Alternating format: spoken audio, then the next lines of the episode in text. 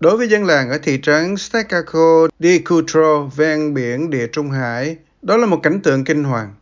Hàng chục thi thể, bao gồm cả trẻ em, dạt vào một bãi biển cạnh khu nghỉ mát ở bờ biển phía đông của Calabria.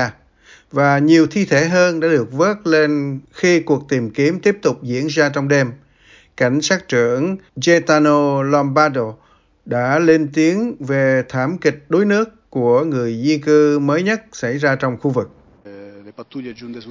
Các đội tuần tra đến hiện trường đã nhìn thấy một chiếc thuyền gỗ dài khoảng 30 mét đã bị lật hoàn toàn với rất nhiều di cư đang chết đuối trong nước và ngay lập tức cố gắng cứu càng nhiều mạng sống càng tốt và không may là họ cũng vớt được một số xác chết.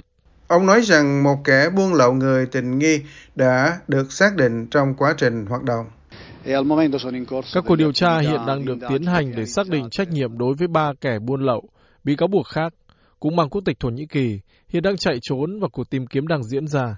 Tài liệu của một trong số họ đã được tìm thấy và chúng tôi đang làm việc về điều đó thông qua việc công nhận bởi những người sống sót.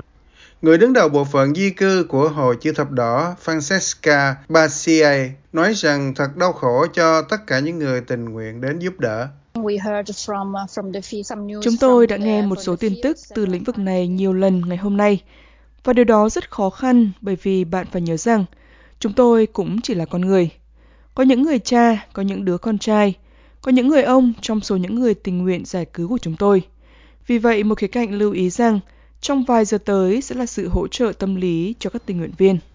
Các cơ quan của Liên Hợp Quốc cho biết ước tính có khoảng 170 người trên tàu khi nó rời khỏi miền đông của Thổ Nhĩ Kỳ 3-4 ngày trước. Hầu hết những người di cư đến từ Afghanistan, Iran, Pakistan và Somalia. Giáo hoàng Francis, một người lâu năm ủng hộ quyền của người di cư, đã bày tỏ sự đau buồn về thảm kịch khi phát biểu tại buổi cầu nguyện ở quảng trường St. Peter.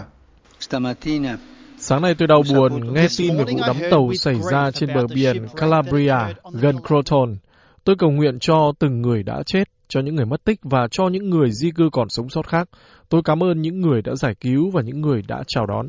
Lực lượng tuần duyên cho biết ít nhất 80 người sống sót sau vụ đắm tàu liên quan đến Gule, một chiếc thuyền buồm bằng gỗ của Thổ Nhĩ Kỳ. Thảm kịch đã làm dấy lên nhiều cuộc tranh luận về cách ngăn chặn thiệt hại về người trên biển. Chỉ riêng năm ngoái ước tính có hơn 2.000 người di cư đã chết đuối khi cố gắng vượt qua Địa Trung Hải.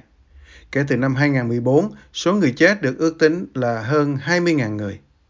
Thủ tướng Ý bà Giorgia Meloni cho biết bà vô cùng đau buồn trước những cái chết và cam kết sẽ ngăn chặn các chuyến di cư bằng đường biển tới Âu Châu. Chính phủ cánh hữu của bà đã có lập trường cứng rắn về vấn đề di cư kể từ khi lên nắm quyền cách đây 5 tháng, đưa ra các luật mới cứng rắn hơn để hạn chế các tổ chức từ thiện cứu hộ người di cư. Bà Meloni đã cáo buộc họ khuyến khích người di cư vượt biển nguy hiểm, nhưng các tổ chức từ thiện thì bác bỏ điều đó, nói rằng các con thuyền vẫn khởi hành cho dù có đội cứu hộ hoạt động trong khu vực hay không.